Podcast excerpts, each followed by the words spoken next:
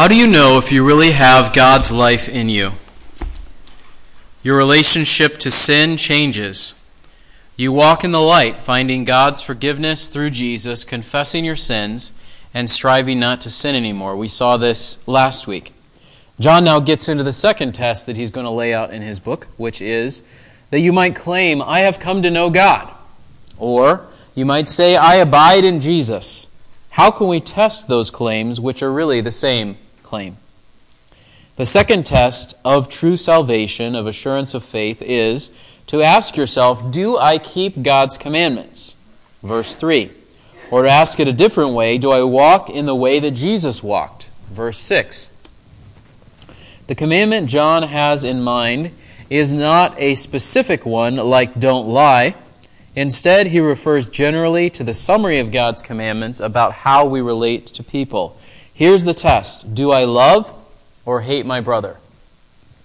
Loving your brother verifies your claim of obedient faith. Loving your brother verifies your claim of obedient faith. We see from the first few verses here that if you know God and abide in Him, you keep his commands. If you know God and abide in him, you keep his commandments. Keeping his commands shows that you know God. His love is perfected in the one who keeps his commands. We see this in verse 3. We have come to know him. And verse 5. In him the love of God has truly been perfected, the one who keeps his word. We see that God's life is lived out in the one who abides in him. It says, in um, verses 5 to 6 By this we know that we are in him. The one who says he abides in him ought himself to walk in the same manner as he walked. And so keeping his commands shows that you do in fact know God as you have claimed. On the other hand, not keeping his commands shows that you do not know God. If you say, I know God, but don't keep his commands, John says you are a liar and have no truth in you. And these things should be obvious, but John is stating them back and forth and repeating them and stating them in different ways just to make it abundantly clear what it is that uh, we should think. If you don't live out the life of God in your life, we could ask from verse 6 do you really abide in Him? We can claim many things with our mouths, but our lives show what is true. If we say, I know God, I abide in Him, I'm saved. I'm a Christian. I'm a member of a church. There's any number of ways that we might make the same basic claim I have a relationship with God. We want people to accept our words, and in fact, we may genuinely believe them to be true with all of our hearts. I know God. But John says we're not to evaluate someone's life, especially our own, based simply on the words that we tell other people. We evaluate the claims of knowing and abiding in God by looking at our lives. Do we keep God's commands? That is the test. Not how do I feel about God, not how much money have I given to Christian works, not how much do I know about Christianity. It's none of those sorts of things, which is often what people look at when we want to evaluate things. Did you ever get baptized? I mentioned before, people will call the church sporadically and say, hey, I need a baptism certificate because I'm joining a new church. And I don't know if I've ever said this. I usually just say that we don't have one. But maybe I should start saying if you need a baptism certificate to become a part of another church, if that's the sole requirement, and, and, and maybe this is unfair because maybe they are involved in ministry and people know that they have a walk with God and all those sorts of things, and, and the church just has some rule on the books that says you have to get the baptism certificate. But I think far too often, churches are like, well, we can't really tell if this person is a Christian. Let's push it off on another church. If they vouched for him in the past, then if we have the document, then we can be like, all right, we're in the clear. And that's not how we should look at this at all. Like, if a piece of paper is the sum total of your relationship with God, you don't have a relationship with God. What, is God, what does John mean here by keeping his commands? That's, I think, the important question we need to consider next. Keeping God's commands in this context means loving your brother in verses 7 through 11. Keeping God's commands means here loving your brother. John probably is thinking about God's commands broadly, But the specific one that we see, which ties into John 13, 34, and 35, was to love your brother. And he starts out by saying an interesting and seemingly contradicting thing. The command to love your brother is both old and new. Let me give you some verses that support this idea. So, loving your brother is a commandment from the beginning. Leviticus 19, verse 18. You shall not take vengeance, nor bear any grudge against the sons of your people, but you shall love your neighbor as yourself. I am the Lord. Now, we could argue that it goes back even further to the Garden of Eden, but at the very least, we see it in the law. So, for a very long time, God has commanded his people love your neighbor as yourself. Jesus repeats this in John 15. This is my commandment, that you love one another just as I have loved you. John is going to say in chapter 3, this is the message which you have from the beginning, that we should love one another. Chapter 4, beloved, let us love one another, for love is from God, and everyone who loves is born of God and knows God. 2 John, verse 5. Now I ask you, lady, not as though I were writing to you a new commandment, but the one which we have had from the beginning, that we love one another. Second John is written to the elect lady, and uh, John is addressing her there and saying, Here's the commandment. It's not a new commandment, it's the one we've had from the beginning to love one another. Galatians 5 says it this way The whole law is fulfilled in one word in the statement, You shall love your neighbor as yourself. 1 Thessalonians 4 9. Now, as to the love of the brethren, you have no need for anyone to write to you, for you yourselves are taught by God to love one another. Hebrews 13 1. Let love of the brethren continue. 1 Peter 1 22 to 23. Since you have, in obedience to the truth, purified your souls for a sincere love of the brethren, fervently love one another from the heart, for you have been born again, not of seed which is perishable, but imperishable, that is, through the living and enduring Word of God. So John says, this is a commandment that you have had from the beginning that has been repeated to you over and over again. And that's clear from the messages of Paul, of the author of Hebrews, of Peter. All of these places are pointing us to the fact that God, for a very long time, has required of his people love your neighbor as yourself. So John says, in that respect, this is not a new commandment. This is something that God has said over and over and over again. And I would argue that this is the thing that God has wanted from those who claim to follow Him from Genesis to Revelation. So we want to say, well, you know, we talked about this some last week, I believe, in the afternoon. Are we, as Christians, required to follow the law of Moses, including the Ten Commandments? My argument would be no, because they were given specifically to the people of Israel. However, the core of what God expressed in the law of Moses that he gave to the people of Israel is, as Paul says in Galatians, the whole law is fulfilled love your neighbor as yourself. Jesus says, What's the first and greatest commandment? Love God with all of who you are. The second is like to it love your neighbor as yourself. Paul and John, I think, take it a step further and say, If you love your neighbor as yourself, you are also loving God with all of your being. And so the law can be summarized in this one phrase love your neighbor as yourself. And to the extent that God is a God who does not change, it's what He wanted from people back in Genesis. It's what He wants from people today. It's what He wants from people from now into eternity. So if we say, what is at the core of what we're supposed to do as Christians? It is this love your neighbor as yourself. There's also a sense, John points out, that loving your neighbor is a new commandment. Verse 8. Matthew 5 says it this way You have heard in verses 43 to 48. You've heard it was said, You shall love your neighbor and hate your enemy. Jesus wasn't saying, This is what I taught you, this is what God taught you. He's saying, This is what you have been taught by the rabbis, by those who've interpreted the law of Moses. You shall love your neighbor and hate your enemy. But I say to you, love your enemies and pray for those who persecute you, so that you may be sons of your Father who is in heaven. For he causes his sun to rise on the evil and the good, and sends rain on the righteous and the unrighteous. For if you love those who love you, what reward do you have? Do not even tax collectors do the same? If you greet only your brothers, what more are you doing than others? Do not even the Gentiles do the same? If you picked the people who would be most offensive to Jesus' audience, it would have been tax collectors, betrayers of their people, Gentiles, people who had no part with Israel. And Jesus says, Hey, in the thing that you think you're fulfilling what I want you to do, you're no better than the people that you despise. What's God's actual standard? Be perfect as your heavenly Father is perfect. And if you're going to do that, it means not just love the people who can love you back, it means love your enemies.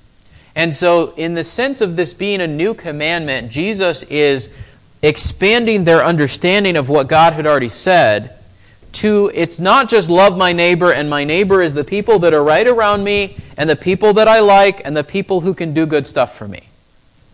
Your neighbor is the people that you despise and who despise you, the people who actively do you harm. Those people are your neighbor too. So when God says love your neighbors yourself, he means all of these people, not just the people that we want to narrowly define as our neighbor, and so that we don't have to do it very much. So we see that in Matthew chapter 5, verses 43 through 48. Jesus said, after the end, in the context of John 13, A new commandment I give to you, that you love one another, even as I have loved you, that you also love one another. By this all men will know that you are my disciples, if you have love for one another. I think we should meditate on these verses more often than we do because we have. Uh, I was having this discussion, I think yesterday or the day before with Sarah. We, um, we look at the, tra- the trajectory, the direction that different Christian or professing Christian groups have had down through the years. So we could go way back to like the Reformation. But let's not go quite as far back. Let's go and look at the time period uh, that led to some of us being here today in the United States. The Church of England was a split off of the Catholic Church that kept all of the ungodly practices but put the King of England in charge of it. There were two groups that had responses to what they perceived as errors and were actually errors in the Church of England, a clone, if you will, of the Catholic Church. There was one group that says we need to purify the church and restore it to biblical realities. People called them Puritans, right? There was another group that says we're never going to be able to purify it, so we're just going to leave. People called them separatists or pilgrims. Here's the interesting thing that happened uh, as you look at the long term effect of both of those groups. Both of them failed. And I don't say that to say they, they said nothing that was true, they weren't used by God in some way. I just am saying they felt like the mark that was going to distinguish the church from the world and be pleasing to God is if they could make the church what it meant to what was meant to be, either by purifying the church they were a part of or starting another church that would be pure and holy. That was their goal. In the 1900s, uh, there were um, men, particularly in the Presbyterian denominations like J. Gresham Machen and a number of others, who encountered a similar problem. People had been getting taught principles of evolution for several decades. They had been getting taught principles of higher criticism and questioning the, the accuracy and reliability of Scripture, the likelihood of miracles actually having taken place and all of those sorts of things. And that had combined to a situation in which the Presbyterian denomination, among others, found itself at a crisis point. A bunch of people who are in positions of leadership and who are pastoring churches had rejected the gospel. We don't believe the Bible is true. We don't believe Jesus was God. We don't believe there was a virgin birth. We don't believe that God made the world. One by one, they had rejected the core doctrines of Christianity. This was the rise of liberalism or modernism in the church. The response to that was twofold. One group of people decided to stay, another group of people decided to leave, much as the Puritans and the Pilgrims had done centuries before. Here's what has ended up happening the people who stayed, what was sometimes called broader evangelicalism, in the United States have continued to have the same sorts of arguments about is the Bible true? Do we follow what it specifically says? So on and so forth.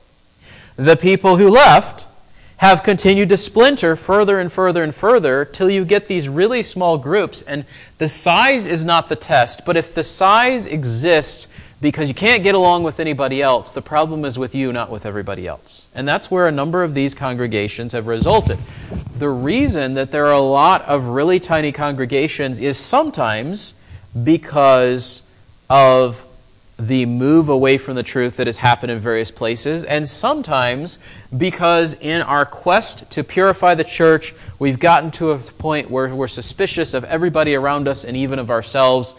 Uh, and we get to a point where it's like, well, probably nobody's going to make it to heaven. Nobody's pleasing to God.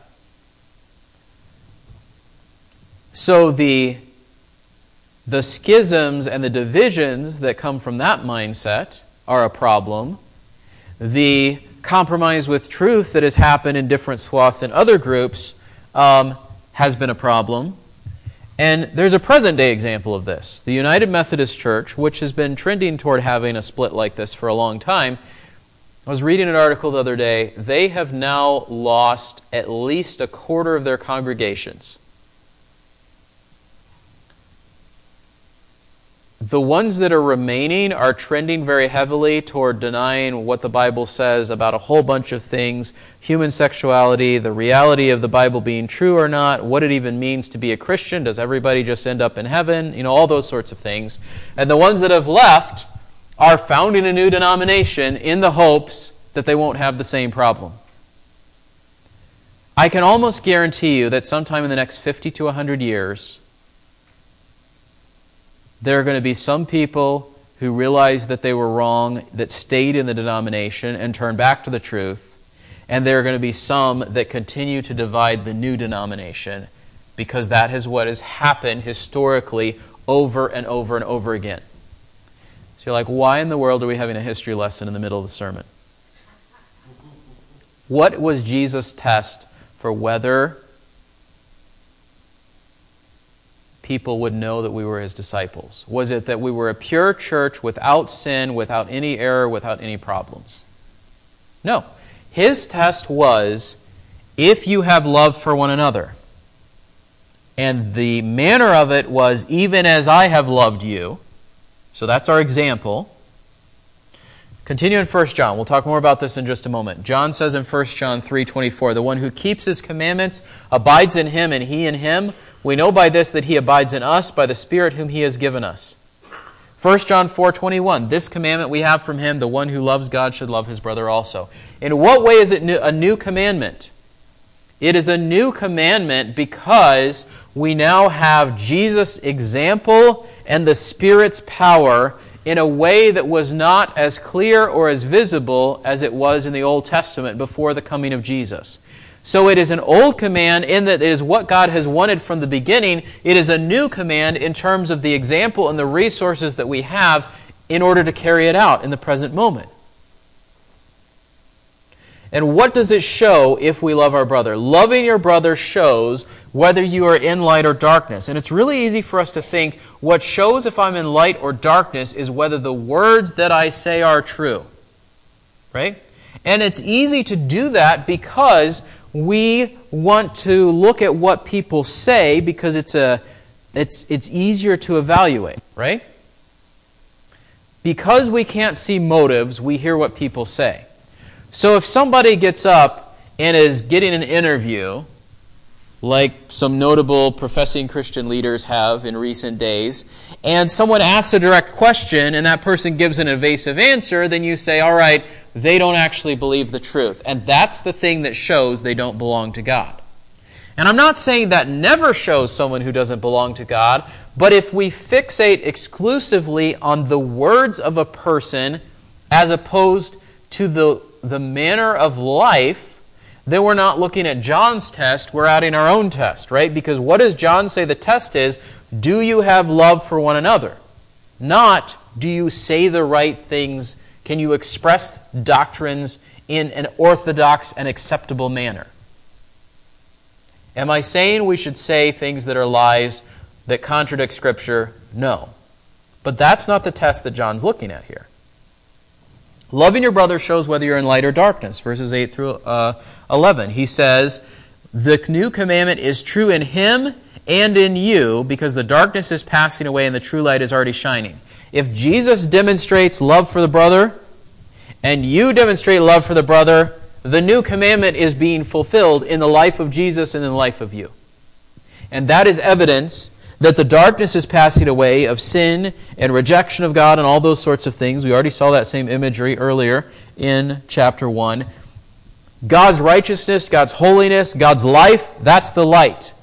Sin and death and destruction and going our own way, that's the darkness. The darkness is passing away if we are walking and living in the way that Jesus lived, which was to show sacrificial love for those around him.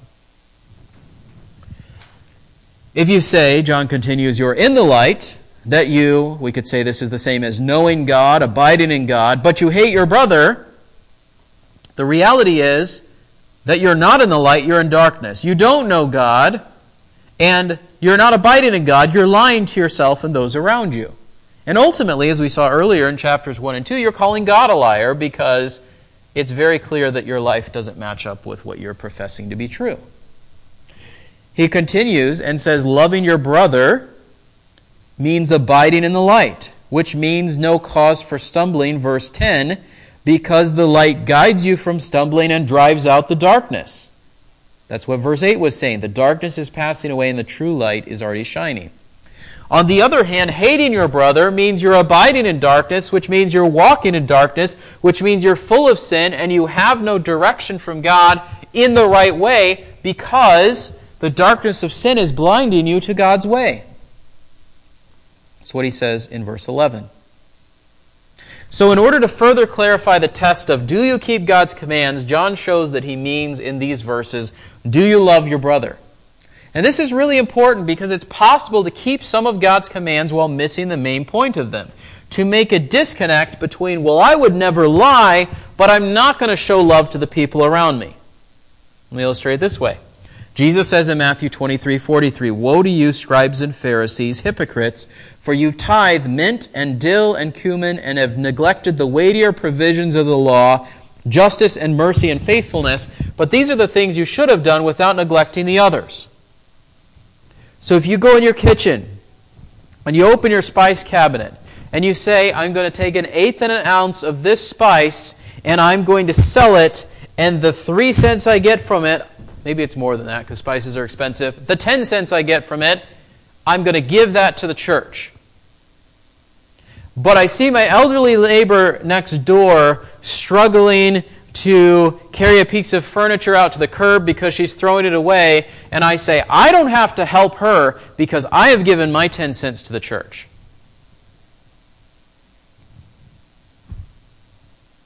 You've missed the whole point of God's law.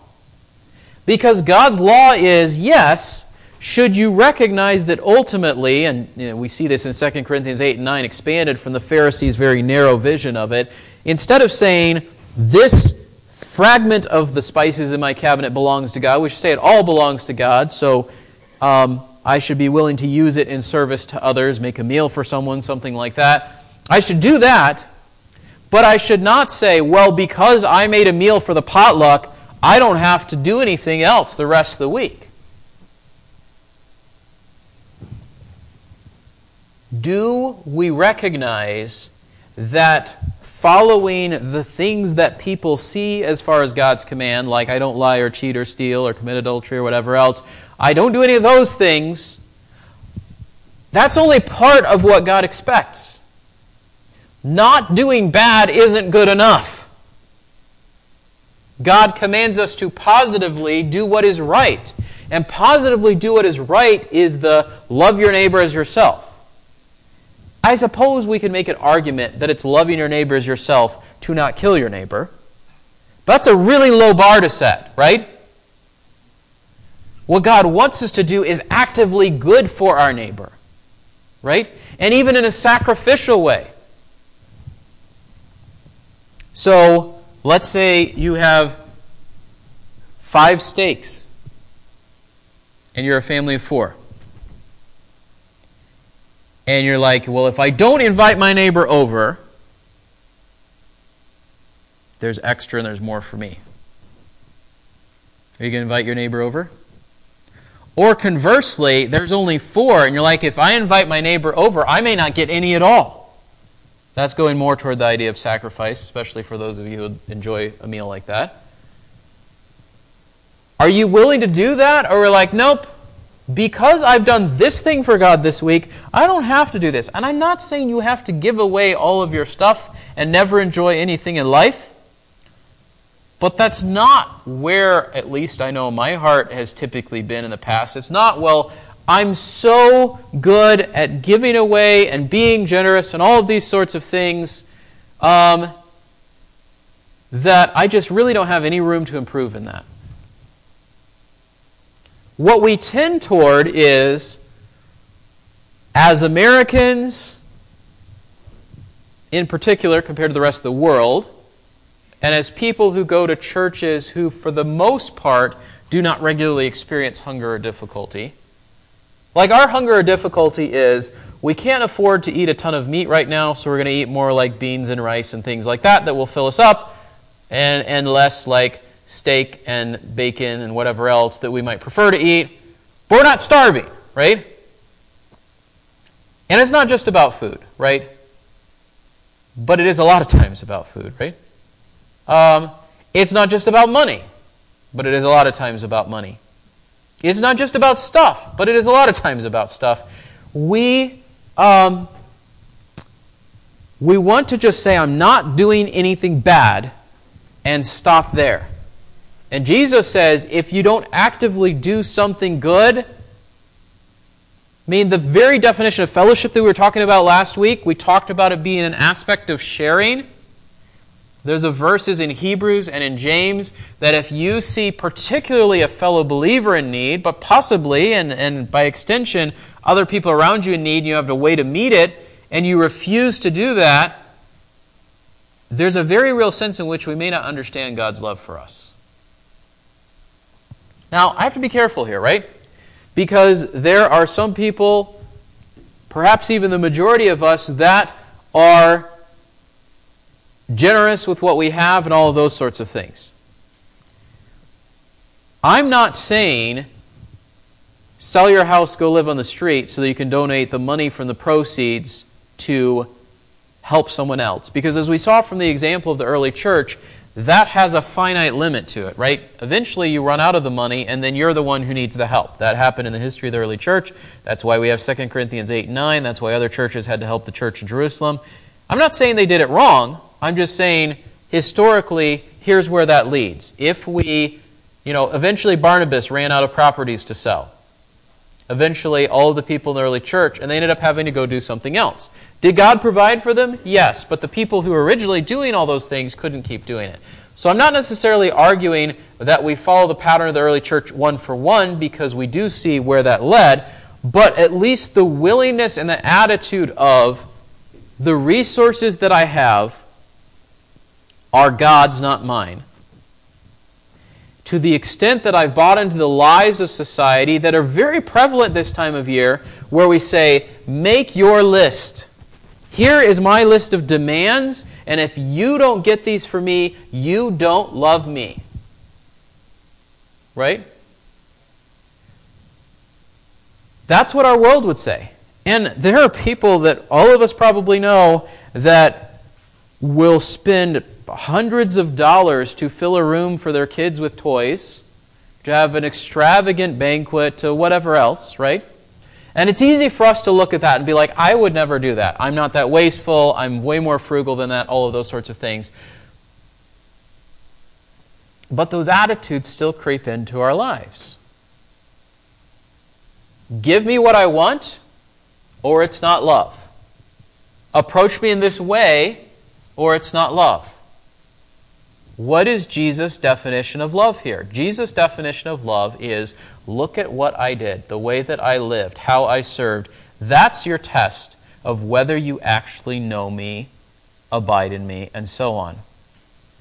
Love for God is inextricably bound up with loving your neighbor in tangible ways. Ephesians 5 1 and 2 says this Be imitators of God as beloved children, and walk in love, just as Christ loved you and gave himself up for us, an offering and a sacrifice to God as a fragrant aroma.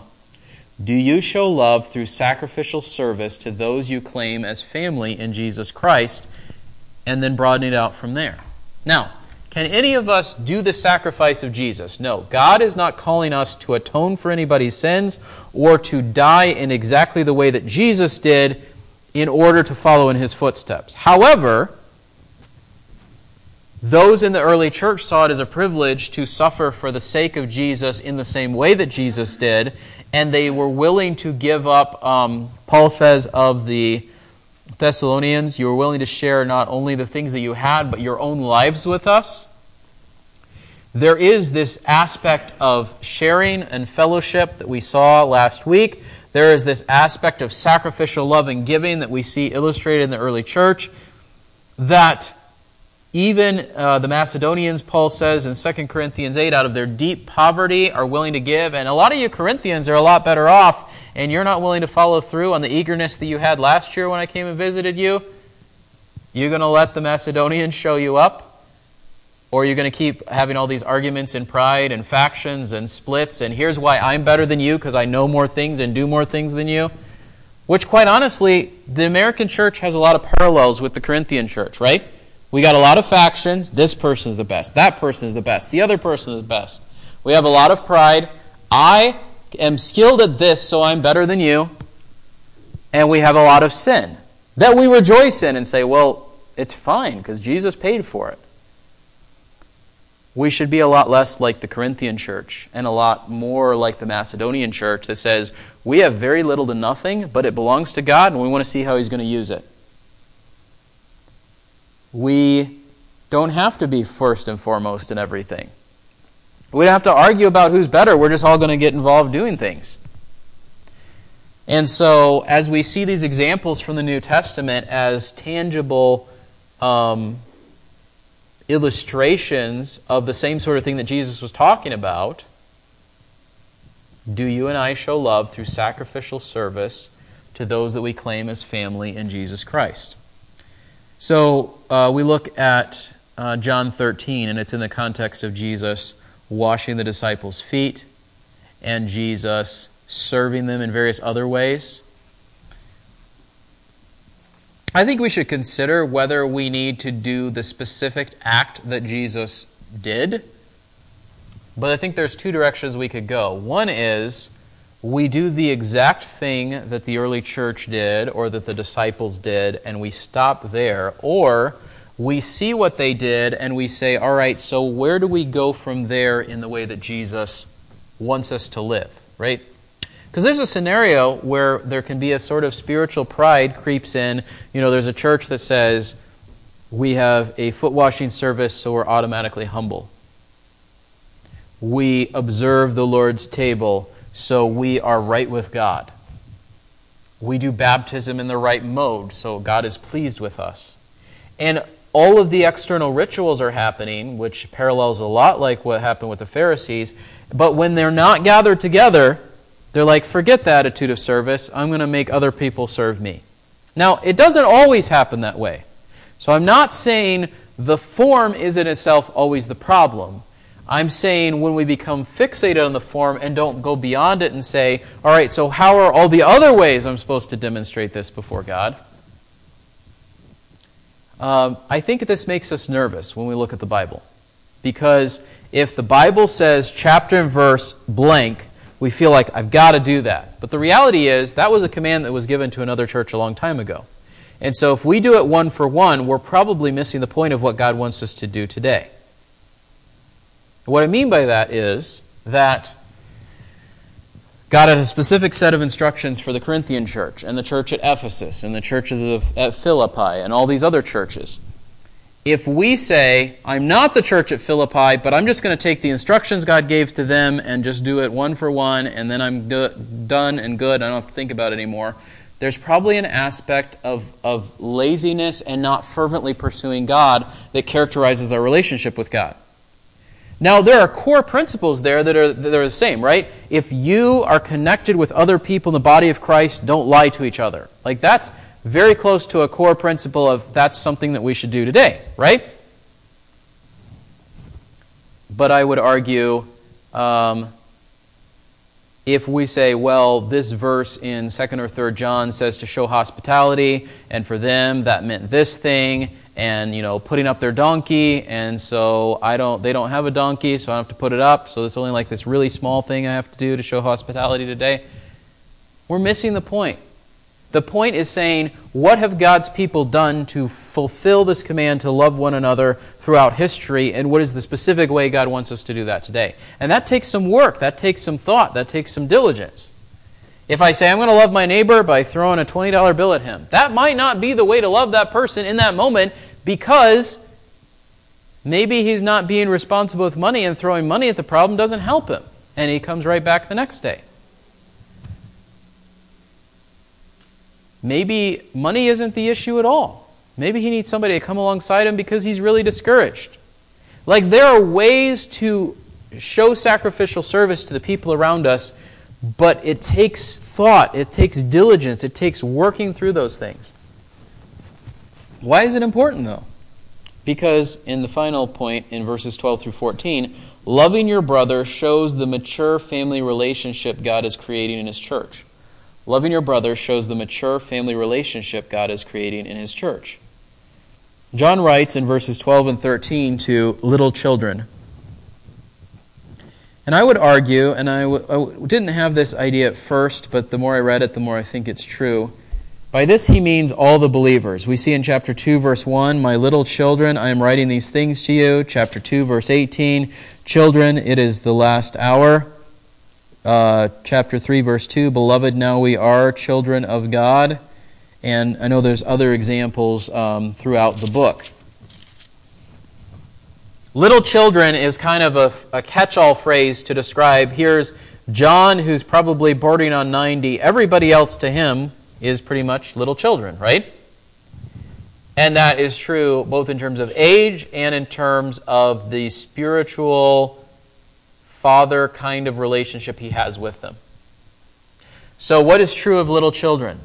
Your sins have been forgiven, you know the Father. We see this in verses 12 and verse 13. And then he was writing and had written to fathers. We see this in verses 13 and 14. I'm writing to you, fathers, because you know him who has been, become, who has been from the beginning. And verse 14, I have written to you, fathers, because you know him who has been from the beginning. There's two basic ideas about this.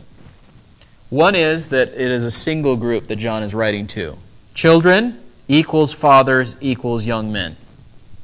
Or that he is saying um, three different groups children, young men, and fathers. And I just said why I don't think that's the one. But there is a possibility in which he's saying children in one sense, but then he's saying young men and fathers in terms of spiritual or actual age and maturity. What does he say to the fathers? You know him who has been from the beginning. He repeats it twice for sake of emphasis. But that's also what he says in verse 13 to children. And so I'm not sure that we should draw this really harsh line between all of these ideas. There is a reality in which John makes us think, right? And so when he says children and fathers and young men, we want to put ourselves in one of those boxes, but there's a sense in which we also should realize that we should be in all of those boxes, right? All of these things should be true of God's people. And especially the ones that he writes to young men in verses 13 and 14 You have overcome the evil one.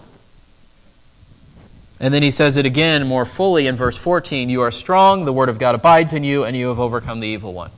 And so, to the extent that we say, fathers, well, that's written to the people who are older. You know God, great, you're done, don't worry about it. But young men, you have to fight, you have to uh, oppose Satan, you have to have victory over him. Well, that's just for young men. That would be the wrong way to take this passage, right? But here's, I think, the thing that John is, is, is saying. In the same way that, um, that old men have, in this instance, um, and older believers, we could say more broadly, have come to know God the Father through long years of experience, there is also a necessity and an expectation for those who are younger in the faith to be faithful as well. Like it's not something that waits until you get to be an older believer. It's not something that you say, well, I'm just going to mess around for the first 20 years of being a Christian and then I'll really follow God, right? There is a scenario in which there is supposed to be a sharing of a rich and deep relationship with God from those who are older to younger. We see that in Titus 2. And there is supposed to be a fervency and a striving after God that is characteristic of younger believers that has not been lost by older believers either. So all of these things are to be true.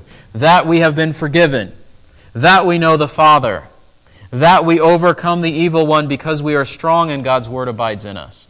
All of those things are supposed to be true of God's people, and John is just laying it out in this po- poetic kind of way and contrasting then versus now, what I've already said, what I'm saying now, different potential groups of people, but in the end, all of these things are supposed to be true of all of us.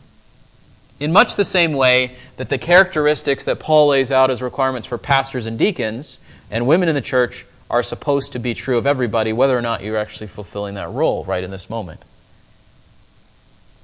So, bringing all those things together, let's work our way backwards. Are you maturing in your family relationship in the church before God and with others in the church? How will you know this? It will be seen in practical acts of sacrificial service in daily encounters with fellow believers. What will that show? That your claims of I know God and I abide in God are true and not mere words. It's really easy for us to evaluate the things that people say, either to blindly accept them or to dismiss them out of hand. And that applies when we're evaluating people to come to be a part of the church and thinking about ourselves and thinking about one another. We want to say, all right, so what has this person said? So they've given a testimony, they used all the right words, and they seem to know who God is, so they must be a Christian. Or conversely, they didn't say it quite the right way, so that person can't be a Christian. And John is saying, even more fundamental than that, whether or not you can phrase the great doctrines of the faith 100% in the way that we would like them to be presented, is how do you live your life? Does the way that you live your life demonstrate sacrificial service? In the way that it was for Jesus, because there are people who serve others sacrificially because they want to be noticed, and that wasn't Jesus' motive at all, and that shows that you don't really know God, right? But if your life is sacrificial, humble service, the way that Jesus was, for the same motives that Jesus was, to be pleasing to God the Father and to accomplish what is good for those around you, John says, alongside the test of your relationship with sin, this is an important and an essential test to know whether you actually are walking with God. Do I love my neighbor as myself? Loving your brother, loving your neighbor verifies your claim of obedient faith. Let's pray. Father, as we look at these truths, hopefully we are convicted. I know that I was looking through them. I think it's easy to, uh, if I were to say it this way, there are definitely stretches of my life where I've evaluated how well I was doing before you based on how many things I knew and how many things I was talking about with other people. And it's easy to think what's going on in our hearts and then the day to day actions don't really matter. As long as we can say the right things and sort of, you know, fulfill the things that are expected of us, everything is great. And Lord, if our hearts are not in it, if we. Um, if we outwardly claim to serve, as the book of James says, but inwardly we're full of selfish ambition, don't, we should not lie against the truth. Um, if, as Jesus rebuked the Pharisees, they were doing all these things externally, but inward they were full of hatred. And we'll see that even as we get into the next section of 1 John. If we, if we hate our brother, if we uh, have such an abiding dislike and resentment an attitude of malice that would lead even to the same sort of thing that Cain had, which is to even murder someone, how can we at the same moment curse those around us and bless you? How can we in the same moment say we love you, God, but we hate these people you put right around us? Lord, help us to soberly and seriously examine our hearts in regards to that as we continue through uh, John's book, but help us to understand this point here that it doesn't matter what we say if our lives do not bear it out, if they are not characterized by sacrificial love and service of people around us, all the words in the world are a lie. Help us to genuinely and truly follow you and to walk in the example of Jesus. I know it's easy for us maybe to be suspicious of that and say, well, but, but what about these truths? And we'll get to that later in the book of John. But I just think it's fascinating. This is what you said. What is your, what's our relationship to sin? Do we deal with it? Do we feel like it's okay? Do we try to cover it up? What's our relationship to the people around us? Do we have no use for them? Do we actively dislike them? Do we even hate them? Or do we sacrificially serve them as Jesus did? Lord, help us to seriously and soberly consider these things. Amen.